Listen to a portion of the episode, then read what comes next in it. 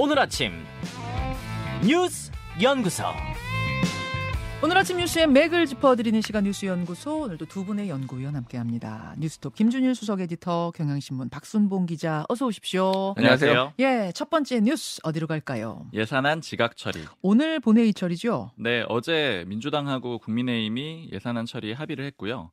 법정 시한은 12월 2일이거든요. 예. 그러니까 오늘 처리를 하게 되면은 19일이나 지난 겁니다. 그렇죠. 지각 처리를 하게 되는 거예요. 뭐 시트 작업이라고 해가지고 쉽게 얘기하면 뭐 엑셀 작업 같은 거 이게 예산이니까 숫자들이 있잖아요. 이거 맞추는 작업 같은 거 마무리를 해가지고 음. 오늘 본회의 열어서 처리를 할 예정입니다. 예산안 규모는 어떻게 됐습니까? 정부세, 정부에서 내놓은 게 657조 원인데 이거랑 거의 비슷한 규모로 갈 거라 그래요. 4조 2천억 원을 깎고, 그러니까 정부 안에서 깎고, 그 다음에 4조 2천억 원 비슷한 수준으로 올려가지고 총액을 맞출 거고요. 음. 그럼 이제 뭘 줄이고 뭘 늘렸냐 이걸 봐야 되는데 네. 아직까지는 공개를 안 했거든요. 최종 의결 전이라서 공개를 안 했다 이렇게 얘기를 하고 음. 있는데 일단 공개된 내용을 보면은 예. 깎은 거는 ODA, 그러니까 공적 개발 원조 그리고 특활비 요 야당에서 깎아야 된다라고 주장한 거가 좀 반영이 된 것 같고요. 예, 예. 그다음에 올리기로 한 거는 크게 세 가지인데 연구개발 이제 R&D 예산 6천억 원 올리기로 했고요. R&D 예산 6천억 원. 그리고 지역사랑 상품권, 지역화폐 요거 3천억 원 올리기로 했는데 이건 이재명 대표의 대표적인 브랜드 중에 하나죠. 예, 지역화폐 3천억 원. 그리고 또 새만금 예산 3천억 원 올리기로 새만금 했는데 예산. 이것도 역시 뭐 야당에서 요구한 것들이 좀 일부 받아들여진 거고요. 음. 다만 R&D 예산은 이제 논란이 많았던 예산이잖아요. 그렇죠. 그러니까 올리기는 했는데, 그러니까 정부안보다 올리긴 했는데 작년 대비로는 한 3, 4조 원 정도 적은 수치로 예측이 됩니다. 네, 네. 그리고 얘기를 들어보니까 갑자기 좀 어제 늦게라도 합의가 됐는데 네. 제가 그냥 좀 재밌게 본 거는 그 사무총장이 빵이랑 음료수를 기자들한테 줬는데 음.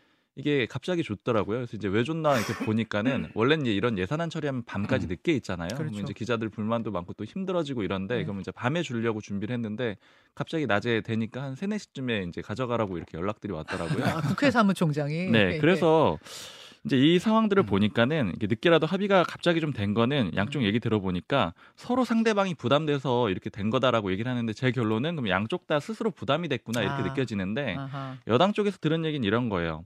만약에 처리 안 되고 늦어지고 그래서 뭐 준예산으로 갔다 이렇게 되면은 국회에서 민주당 의석수 많지 않느냐. 이거 다 국민들이 예산까지 발목 잡아 이런 반응 나와서 민주당이 힘들었을 거다 이렇게 얘기를 하고 음. 야당 쪽에서는 약속 못 지켜가지고 준예산 가봐라. 그러면 이제 보조금 같은 거 집행 안 될 텐데 그럼 정부 탓 나온다. 이렇게 얘기를 하더라고요. 그러니까 서로 상대방 부담될 거다 이렇게 얘기하는데 결국에는 이제 양쪽이 어느 정도는 이, 이- 뭐 합의 맞았다라고 네, 봐야 될것 그렇게 같아요. 봐야 되겠네. 김준일 에디터. 예. 어떤 부분 주목하셨어요? 일단 뭐 디테일을 떠나서 이제 총액이 657조 원인데 이게 처음에 예산안 나왔을 때도 했는데 이게 전년 대비 2.8%가 늘어난 거예요. 음. 역대 최저치 성장률이거든요. 예. 그러니까 우리나라 올해 물가 상승률이 지금 3%가 넘을 거로 지금 예상이 돼요. 그러면 이건 사실상 마이너스예요. 음. 그러니까 물가 성장률을 이제 비교를 해봤을 때 그 전에 뭐 문재인 정부 때나 이럴 때나 뭐 연평균 보통 5에서 8% 정도 매년 늘어났습니다. 제가 말씀드린 건 뭐냐면은 이건 이제 정부의 철학의 문제인데 지금 경제가 너무 안 좋아요. 어, 정부에서는 계속 상저하고를 얘기했지만은 상저하저가 됐고 내년도 지금 굉장히 암울한데 예. 이렇게 지금 그리고 좀 각종 복지나 이런 게 다 깎이고 있는데 이렇게 정부가 돈을 안 쓰는 게 맞느냐 뭐 이런 기본적인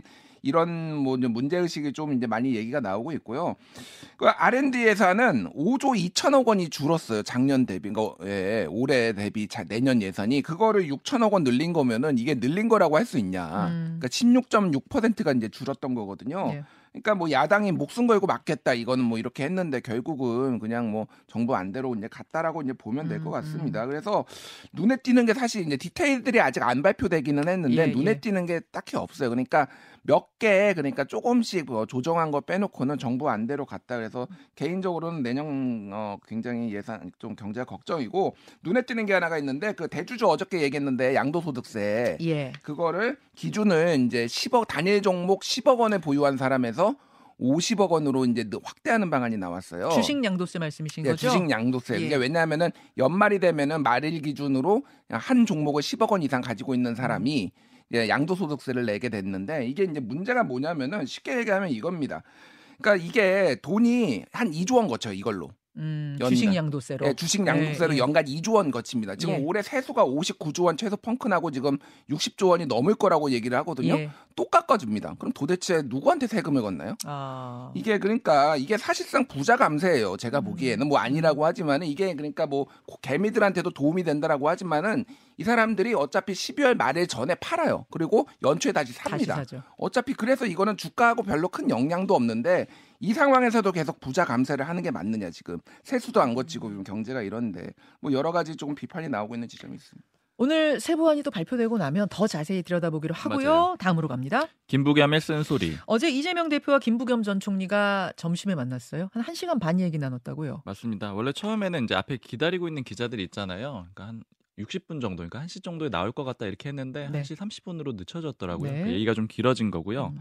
지난 18일에도 영화 시사회에서 만나긴 했는데 그때 뭐 대화하는 자리는 아니었다라고 그렇죠. 볼수 있고 어제는 뭐 거의 8, 90분 얘기를 했으니까 많은 대화를 나눴을 겁니다.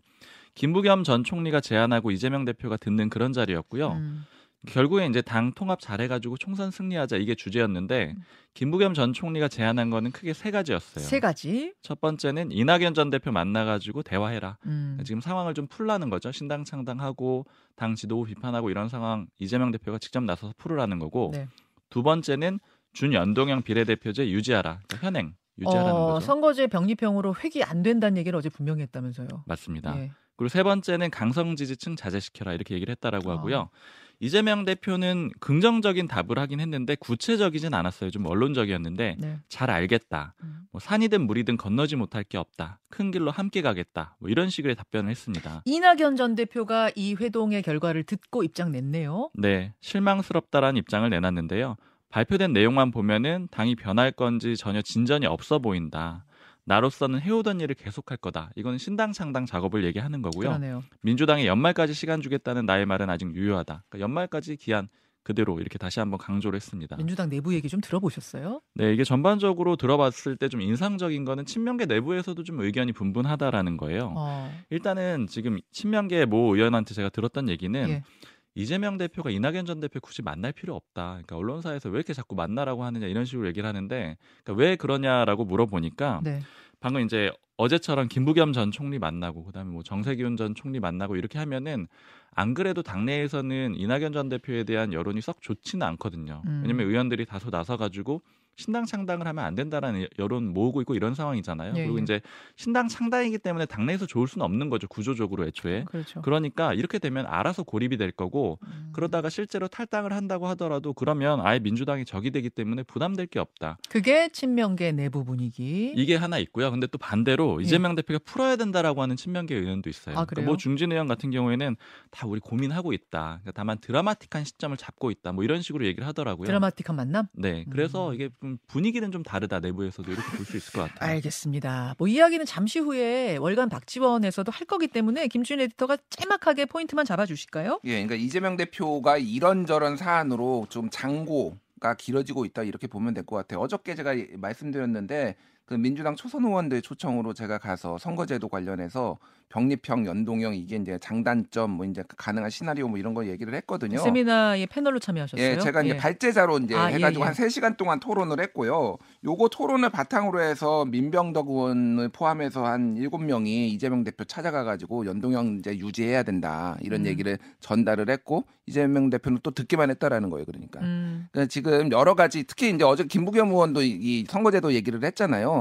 이 부분이 이제 굉장히 뇌관이 될 가능성 계속 말씀드렸지만 있고 지금 토론회를 한 번 더 합니다. 다음 주 음. 목요일에 그날이 이제 민주당 의총 열리고 그날에 쌍특검 이제 하는 날이거든 처리하는 예. 날이거든요. 예. 그래서 대충 그때쯤이면은 올해는 아- 어렵더라도 큰 틀에서 가닥은 아, 잡히지 않을까 그렇게 지금 보여져요. 분위기가 관련. 어땠어요? 그 연동형이냐 병립형이냐 어제 음. 토론하는 그 자리? 그러니까 팽팽하고 여러 가지 최병천 민주연구원 전 부원장이 병, 병립형으로 돌아가야 된다 주장을 했고 저는 연동형 유지하지 않으면은 지역구에서 굉장히 큰 타격을 입을 거다. 경합 지역에서 민주당이 큰 타격을 입을 거다 이런 얘기를 주로 했거든요. 아, 두분 다 발제하신 거예요. 예, 두 따로 따로 이제 발제를 한 거예요. 특허 의원들 분위기는 의원들 분위기는 제가 직접 물어보지는 않았는데 간접적으로 몇 의원이 얘기를 했는데 이거를 지켜본 중립적인 의원을 결정을 하지 못한 의원들이 제 의견에 많이 동조를 한 10명에서 20명 정도가 음. 연동형으로 남아야 된다라고 좀 얘기를 했다. 이런 얘기를 제가 들었어요. 결정하지 의원들한테. 못했던 분들 중에 예, 근데 중요한 거는 당 지도부가 결정을 해야 돼. 그렇죠, 결국은 그렇죠. 그래서 네. 이재명 대표의 좀 고민이 길어지고 있습니다.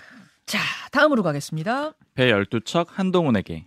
국민의힘은 어제 상임고문단의 간담회가 있었어요. 네, 지도부하고 만난 거죠. 예, 역시 한동훈 비대위원장으로 세울 것이냐 말 것이냐 이 얘기가 주된 뭐이 이 주제였죠. 맞습니다. 이제 여기에서 유흥수 상임 고문이 일종의 모아가지고 뜻을 모아가지고 정리하는 브리핑을 했는데 거기서 이순신 장군에 비유하는 그런 표현들이 나온 거예요.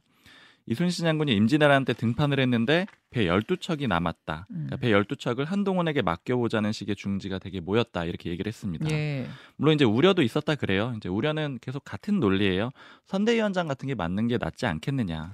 그리고 비대위원장 되면은 검찰공화국이란 비판 나올 수 있고 윤석열 대통령 아바타란 비판 나올 수 있는데 이거 부담스럽지 않느냐 이런 얘기들은 좀 나왔다라고 합니다. 음. 근데 다수는 찬성이었다라는 거고요. 흐름을 보면은 중진 의원 연석회의, 의원총회, 의원 당협위원장 연석회의, 그리고 이제 상임고문 오찬 간담회까지 해가지고 네 단계를 밟았고요. 네. 어제 그 네 번째 단계가 마지막 단계가 되게 됐습니다. 그렇죠. 윤재욱 원내대표가 이걸로 끝으로 이제 의견 수렴은 그만한다라고 하고요. 어. 이제 뭐 빠르면 뭐 주말 정도에 이제 발표를 할 걸로 그렇게 보이는데 그러면 비대위원장은 한동훈 장관입니까?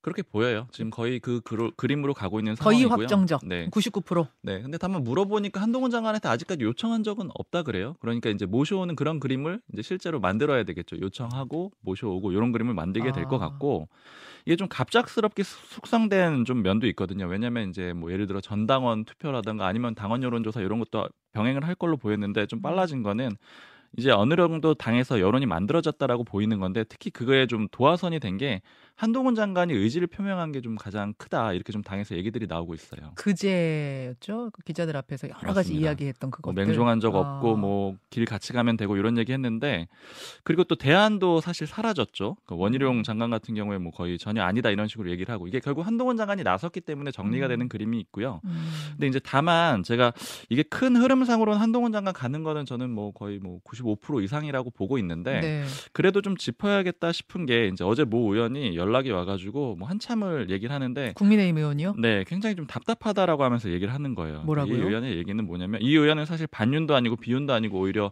주류 쪽에 가까운 사람인데 네. 어떤 취지의 얘기를 하냐면은 자기가 쭉 봤을 때는 그 처음에 이제 중진 의원들 얘기 들었을 때는 90% 이상이 자기가 봤을 땐 반대였다라는 거예요. 첫 여러 회의 중에 첫 회의가 중진들 회의였잖아요. 예, 물론 이제 이 의원의 판단인데 네. 그리고 그 다음에 이제 의원총회 할 때는 또 찬성도 많아지겠는데 여전히 반대 많았다라고 자기는 느꼈다라는 거예요. 근데 이제 문제는 뭐냐면 중진 의원 연석회의 하고 나서 그 다음부터 일종의 작업이 있었다라고 생각이 된다라는 거예요. 작업이라 하면 뭡니까? 그러니까 사람들을 이제 많이 풀어가지고 의원들을 풀어가지고 발언을 시켜서 한동훈 장관을 추대해야 된다 이런 여론을 만들었다라고 보여진다라는 거예요. 어. 그러니까 의총 때도 그렇게 되고 그러니까 의총을 한다라는 게 예고가 되다 보니까 그런 그림이 만들어지고 그리고 이제 예를 들어 어제 상임고문 오찬간담회도 좀 비판을 하는 게 명단들 쭉 보면 유명한 정치인은 없거든요. 어. 그러니까 예를 들어 뭐 김무성 전 대표라든가 뭐 네. 이런 사람들은 전혀 오지 않았는데 이런 것들도 좀 이상하게 보인다라는 거예요. 그러니까 이제 여론 만들기가 좀 압도적인 것 같다 이렇게 얘기를 하면서 음. 결국에는 이런 분위기, 그러니까 한동훈 장관이 하면 안 된다라는 분위기도 만만치 않게 있는데 당내에서 기존하고 비슷한 방식으로 또 끌어가고 있는 것 같다. 그리고 이미 한동훈 장관이 일종의 선언을 해버려 가지고 음. 막을 수도 없는 것 같다. 아, 본인의 의지를 워낙 적극적으로 표명했기 때문에 네, 그래서 좀 굉장히 답답하다 이런 얘기를 해서 뭐 요건 좀 전해야 될 것 같아서 말씀드렸어요. 비윤 의원이 아닌 분이 네, 주류 말- 쪽에 있는 주류 쪽 의원이요. 의원에 네. 어, 그거 좀 의미심장하네요. 김준일 에디터가 짧게 말씀을 뭐 짧게 할게요. 예. 아주 짧게 하고 넘어가죠. 예. 이순신 비유를 했습니다. 뭐 이제 절박함을 얘기를 한 건데 상유십에 12척이 있는 것도 맞고 사직생 생직사 이제 이순신 장군이 그렇게 얘기를 했잖아요. 근데 전략이 있어야죠. 명량 그 물살을 이용을 해가지고 이렇게 일본 수군을 괴멸시킨 이런 전략이 이순신에게 있었는데 그럼 한동훈 비대위원장에는 어떤 전략이 명량해전 같은 어떤 전략이 있느냐 제가 굉장히 궁금해집니다. 여기까지 두 분 수고하셨습니다. 감사합니다. 김현정의 뉴스쇼는 시청자 여러분의 참여를 기다립니다. 구독과 좋아요, 댓글 잊지 않으셨죠? 알림 설정을 해두시면 평일 아침 7시 20분 실시간 라이브도 참여하실 수 있습니다.